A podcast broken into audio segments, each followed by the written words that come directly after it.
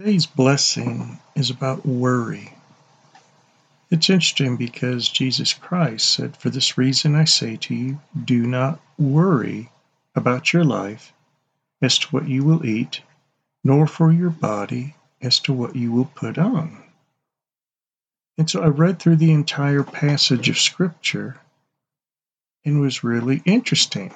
I decided to research what people buy in other words, what is advertised most on TV? And I just assumed that it would be food, such as restaurants or fast food, and clothing. This is what was interesting. The most advertised product on TV is insurance. The big name companies. They advertise car insurance, home insurance, life insurance, and essentially what they're trying to tell you is don't worry. If you have a loss, we'll cover it. And I started thinking to myself, why pay for that when you have a father who can take away worry? I'm not saying don't have car insurance. What I am saying is don't have worry. This is what the scripture says. For this reason I say to you, do not worry about your life as to what you will eat, nor for your body as to what you will put on. For life is more than food, and the body more than clothing. Consider the ravens, for they neither sow nor reap they have no storeroom nor barn, and yet God feeds them. How much more valuable you are than the birds. And which of you, by worrying, can add a single hour to his life's span? If then you cannot do even a very little thing, why do you worry about other matters? Consider the lilies, how they grow. They neither toil nor spin. But I tell you, not even Solomon in all of his glory clothed himself like one of these.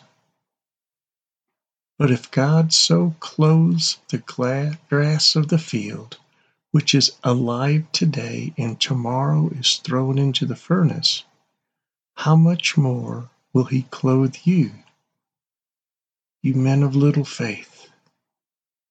And do not seek what you will eat and what you will drink, and do not keep worrying. For all of these things the nations of the world eagerly seek. But your Father knows that you need these things. But seek His kingdom, and these things will be added to you.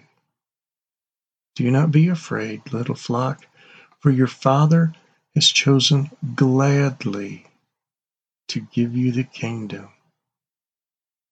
You know, that's the sentence I love most about this passage. Your Father has chosen gladly to give you the kingdom. It is so easy to sit around and worry and what does worry produce? Nothing other than anxiety, other than fear. Your Father has chosen gladly to give you the kingdom. Don't worry. Don't worry about what you're going to eat. Don't worry about the clothes that you wear. Seek the kingdom of God, and He will provide for you.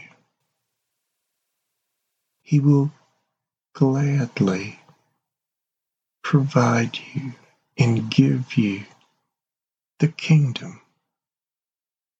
Father, thank you for your child.